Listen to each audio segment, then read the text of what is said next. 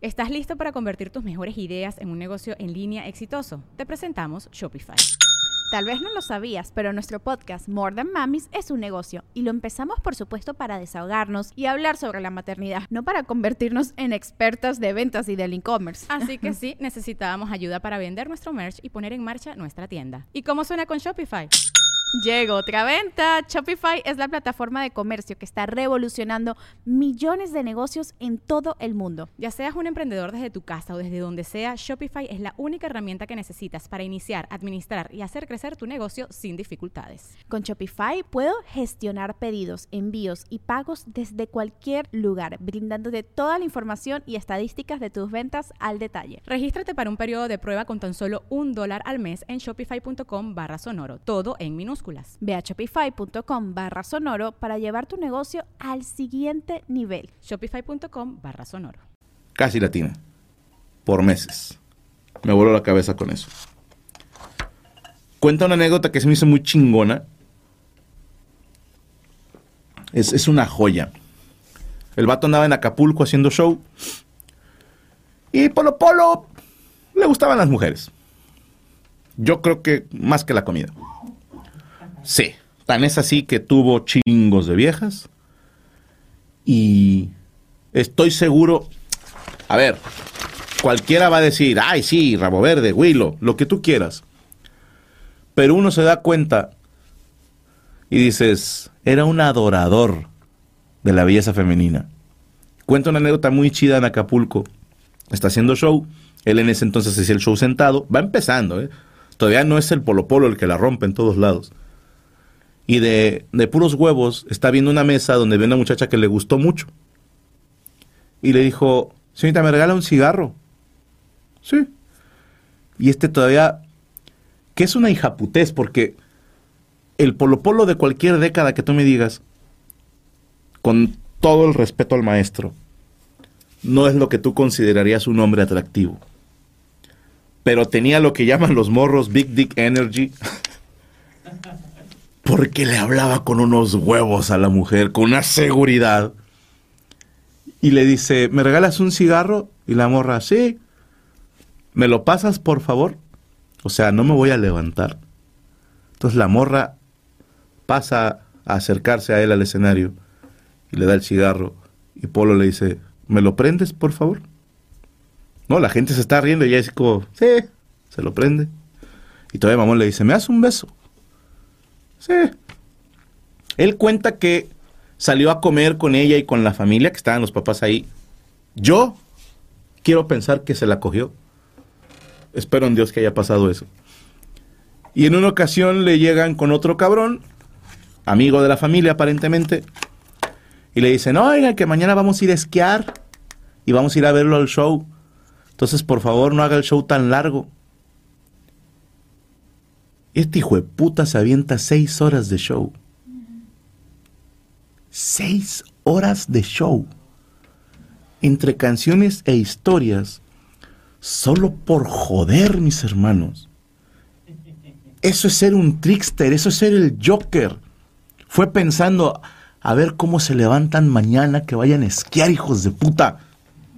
Solo porque le pidieron que no se tardara mucho en el show. Se aventó seis horas, mis hermanos. 40 años de carrera. 40 años de carrera que incluyen 22 grabaciones de shows. Algunos son compilatorios, como cuatro son compilatorios. Hizo las películas Investigador Privado Muy Privado, Solo para Adúlteros, Los Relajados, Duro y Parejo en la Casita del Pecado y La Lechería de Zacarías, que dices, yeah. Él mismo dijo que no le gustaba hacer cine. Él no se sentía cómodo, no era actor. Pero entiendo. Hay como esta costumbre en la comedia, no sé cómo llamarlo, que te dicen, es que si no haces una película no, no vas a trascender.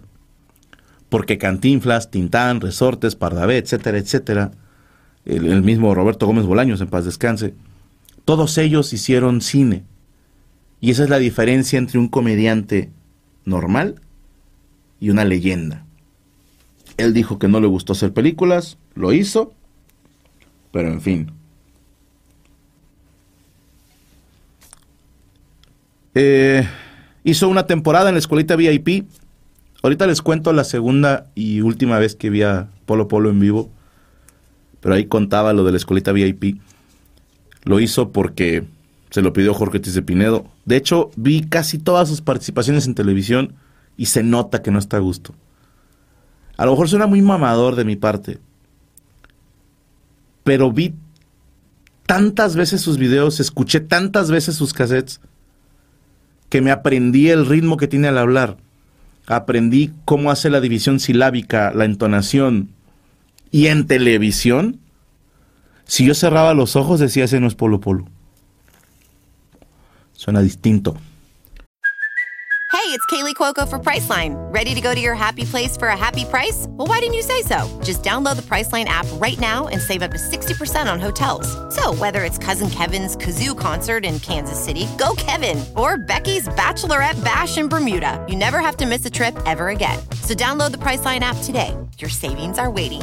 Go to your happy place for a happy price. Go to your happy price, Priceline. Vi sus participaciones en la escuelita VIP. Vi su participación para el Mundial. Que estaba él, estaba Jorge Ortiz de Pinedo, no me acuerdo quién más. Pero hicieron la broma de hacer el ¡Eh! ¡Rucos! También hace un comercial para el Mundial del 86, si no mal recuerdo. No sé, pero están cantando él, Sergio Corona. Eh, Perdón que no me acuerdo quién más, pero están cantando la del equipo tricolor, tiene mucho corazón. Y se avienta ahí un chistín, se ve que no es él. Tuvo un programa en TV Azteca en 1998 que se llamaba Con Ganas. Duró nada más la primera temporada.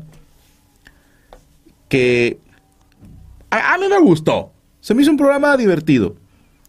Raro ver a Polo Polo como conductor, pero se le veía mejor que en otras, eh, cosas que hizo en televisión. Tuvo una gira por toda la República Mexicana, temporadas en el Teatro Blanquita, Teatro Metropolitan, El Patio, Teatro San Rafael, San Rafael perdón, el Premier, el Cuevón. Y en Estados Unidos en los 90 empieza una gira por Estados Unidos. En diciembre del 94 presentó dos shows en el Grand Olympic Auditorium de Los Ángeles con récord de asistencia. Lo mismo en el Sahara Hotel y Casino de Las Vegas, Nevada, Nevada en el Universal Amphitheater de Universal City, California y en el Emilius Ballroom en Houston, Texas y en el Celebrity Theater en Phoenix, Arizona y otros más que no encontré, perdónenme, pero sé que hubo más presentaciones. De acuerdo con una entrevista del 2012, dijo que le tenía miedo a los accidentes y que la mejor herencia que le dejaba a sus hijos era la educación y las ganas de vivir. Eh, hay una anécdota muy chida. En mi familia, ¿se acuerdan que les comentaba en el episodio de memes que hay como chistes locales? En mi familia tenemos mucho él, como dice Polo Polo. O sea, de repente tiramos una referencia de él, como dice Polo Polo. Eso es muy de mi mamá y mío. Que por cierto le mando un saludo a la jefa. Anda agüitadilla porque mi tío Mike está recién salido de una intervención que le tuvieron que hacer hoy. Una operación larguísima y está en terapia intensiva tratando de recuperarse. Ella está preocupada y le digo, tranquila, los escamillas son fuertes y mi tío Mike es un perro de rancho. Esto se la va a pelar, jefa, tranquila. Le mando un beso a mi tía Angélica y a mis primas y a mi tío Mike que se está recuperando. Vas a estar bien. Lo sé. Ha sido pilar de la familia muchos años. ¿Por qué no? Una más. Claro que vas a estar bien. En fin. Mi mamá y yo pues siempre estamos diciéndose como dice Polo Polo, como dice Polo Polo. Y mi madrina Olivia escucha demasiadas veces a mi mamá diciendo como dice Polo Polo. Ahora, ojo, mi madrina Olivia es la persona más correcta que conozco. ¿Ok? Es mi tía, hermana de mi mamá. y escucha tanto que mi mamá dice, como dice Polo Polo, que un día, que era fichicho culero, no se pierdan acabando, estoy aburrido, mi culo no es cochera. Con Cristian Mesa y Moroco Palacios, los hermanos Calostro. Estos en vez de la cotorriza son la que te avisa, ¿no? Conchetumare. bueno, eh, mi madrina, te digo, es una persona muy correcta.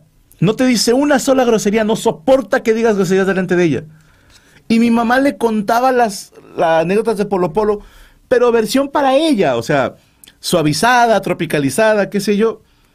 Y mi madrina, cuando fallece mi padrino Oliver, en paz descanse, empieza con esto de tengo que seguir viviendo, tengo que reestructurarme, eh, reagruparme conmigo misma y volver a ser yo.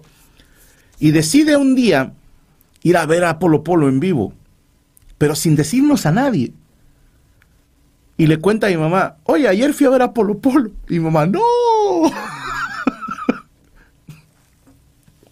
y cuenta a mi madrina que obviamente se, se ella tenía, tenía, tenía billetes, compró boleto adelante. Y yo, no.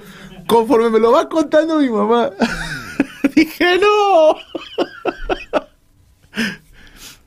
y, lo que son las cosas, e- esto no es justo, mis hermanos. Yo quería que Polo Polo hablara conmigo. Y, y mi madrina, que ni sabía, que jamás había escuchado un caso de Polo Polo, se sienta hasta adelante e interactúa con el maestro Polo Polo. Polo Polo sube al escenario y empieza, buenas noches, buenas noches, ¿no? ¿Cómo están? Y ve mi madrina, vino sola. Y mi madrina, sí. Y le dice Polo Polo, los cabrones de sus hijos no la quisieron acompañar.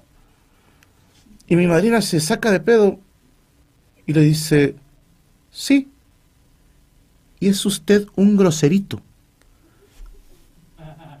Cuando nos cuenta esto mi madrina, estoy yo, no, no se la puedes dejar votando, Polo Polo". Y cuando le dice, es usted un groserito, dice, pues me vale madre, ¿no? Y Polo Polo hacía un chiste muy chido. Cuando alguien llegaba tarde, se cagaba en él por haber llegado tarde. Y decía, vamos a empezar el show otra vez, porque si no, no tiene sentido. Y la música, tarata, tarata, tarata. Y sale Polo Polo del escenario y vuelve a entrar y la gente, ¡eh! Buenas noches, buenas noches. Y voltea con mi madrina. ¿Vino usted sola? Mi madrina, sí. Los cabrones de sus hijos no la quisieron acompañar. No. Ahora no va a decir groserito. Mi madrina no. Y sigue con el show. Y me lo cuenta enojada. Y yo, no, tía, es una joya. Si hubieran grabado eso para un cassette, usted sería inmortal. Ya salió en un show de Polo Polo. Como la señora que se cayó cuando contó el del vampiro fronterizo. Antes del show se cayó una señora y Polo Polo todo el show estuvo chingue chingue. ¡Qué putazo se metieron! Es que le vimos todo. Y cuando cuenta el vampiro fronterizo en ese cassette, dice el vampiro se cogía a todos. Oiga, que yo me caí también. O sea, se aventaba sus callbacks. Cuando va a cerrar el show, al que fue mi tía, empieza a decirles, pídanme una canción, la que quieran. Y madrina, a mi manera. Y la tira León, pídanme más canciones. Canta una, canta dos, canta tres. Y todavía dice, y mi madrina otra vez, a mi manera. Y por por voltea y le dice, chingo a mi madre si canta a mi manera. y mi madrina lo cuenta enojada. Yo, no, tía, es una joya. La segunda y última vez que fui a ver a Polo Polo fue aquí en Monterrey, en el Teatro del IMSS. Los que fueron se han de acordar. Fue una joya, mis hermanos. De entrada, costaba 500 o 600 pesos el boleto. Cuando yo fui a, verlo a Cuautla, el boleto habrá costado unos 150, 200 pesos. Hasta adelante. Cuando voy a verlo aquí a Monterrey, mi boleto y el de Gaby, porque ya éramos novios, costaba 550 por ahí. Entonces eran 1100 pesos. Yo ganaba mil pesos a la semana, mis hermanos. Entonces cuando me entero del costo de los boletos dije, valió vértebra.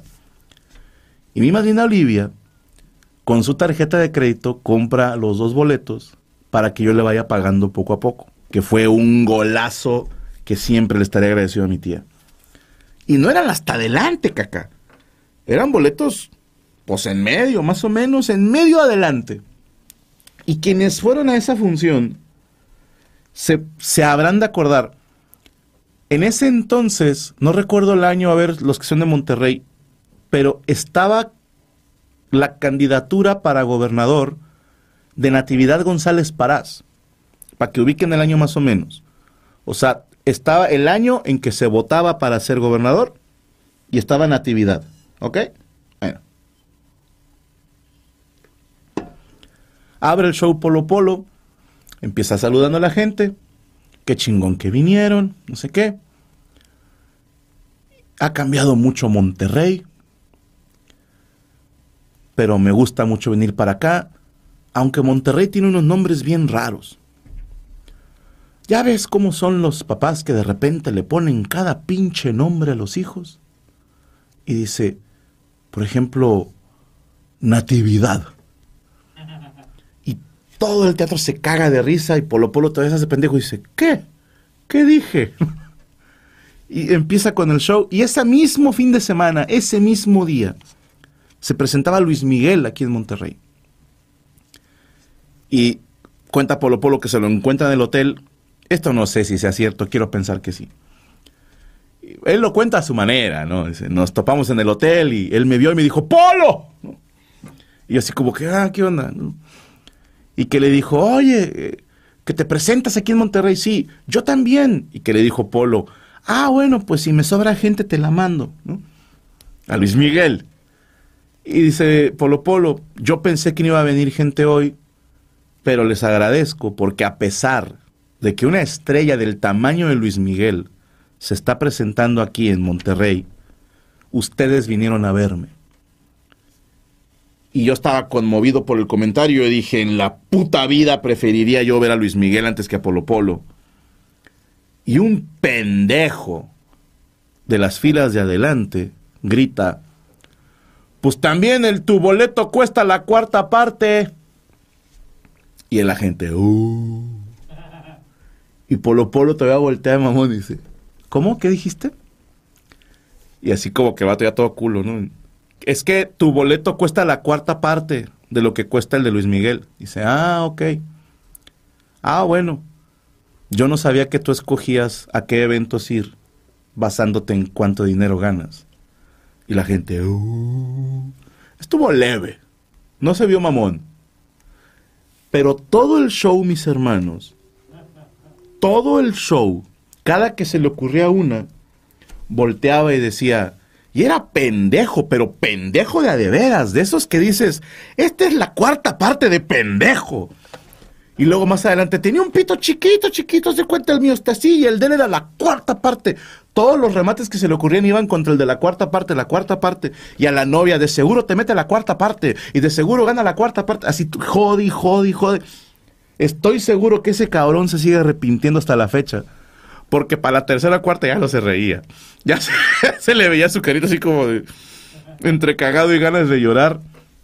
Era un máster, mis hermanos. Era un máster sin duda lo vamos a extrañar un chingo y, y em, te pone, te pone a pensar, ¿no? Que mucha gente que nos está viendo ahorita son jóvenes y a lo mejor no piensan en eso, pero les va a pasar en unos 20 años. Hace poco tiempo, cuando muere Daniel Rabinovich, en paz descanse otro maestro de la comedia de Lelutier, se me rompió un pedazo del corazón, me acuerdo haber pensado, no puedo creer, Luego murió Marquitos Munstock, menos lo podía creer. Hace unos días, Lelutier anunció la gira del retiro. Y me empecé a poner triste, mis hermanos, porque dije, primeramente Dios, si yo logro vivir más años, voy a seguir viendo uno a uno cómo mueren mis ídolos. Y, no por echarle la sala a nadie, no voy a decir nombres, pero empiezas a hacer números y dices, ay cabrón, tal güey que admiro ya tiene tantos, y este ya tiene tantos, y este ya tiene tantos. Te pone a pensar, si les parece bien, mis hermanos, quisiera terminar ya el programa, no sin antes invitarlos a que en los comentarios nos pongan su chiste favorito del maestro Polo Polo. Y si nunca lo has escuchado, nunca has visto algún video, porque hay de todos los tipos.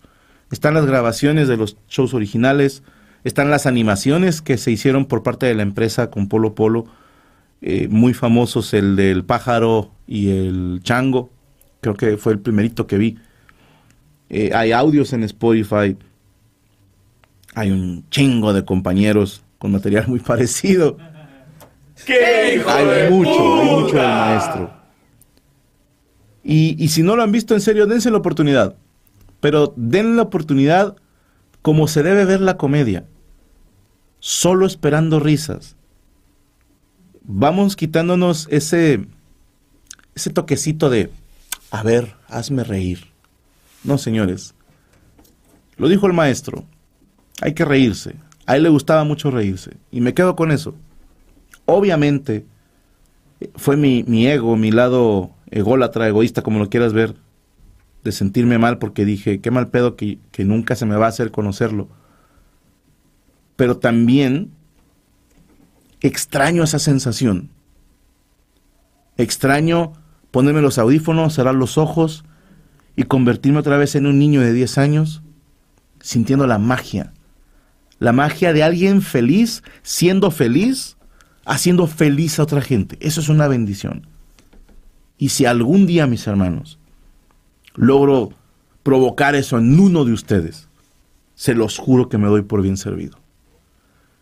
Quiero agradecer al maravilloso equipo de producción que tengo, Yami Roots, Rachel Astiazarán, Saúl Vázquez, David Villa, David Villa, güey, ese es futbolista, güey. Derek Villa, Jesús Patatucci y Rubéstel Flores. La próxima semana tendremos el episodio de, de Efecto Mariposa K. Es grabado, una disculpa, pero pues Franco del futuro tendrá que estar dando show en Colombia. Nos vemos en Colombia, raza. Últimos seis mil boletos. Solo quedan seis mil boletos, así que no se quede fuera. Allá nos vemos, mis hermanos. Que pasen muy buenas noches. Esto estoy aburrido. Yo soy Franco Escamilla y espero seguir siendo un hombre feliz. Que pasen buena noche.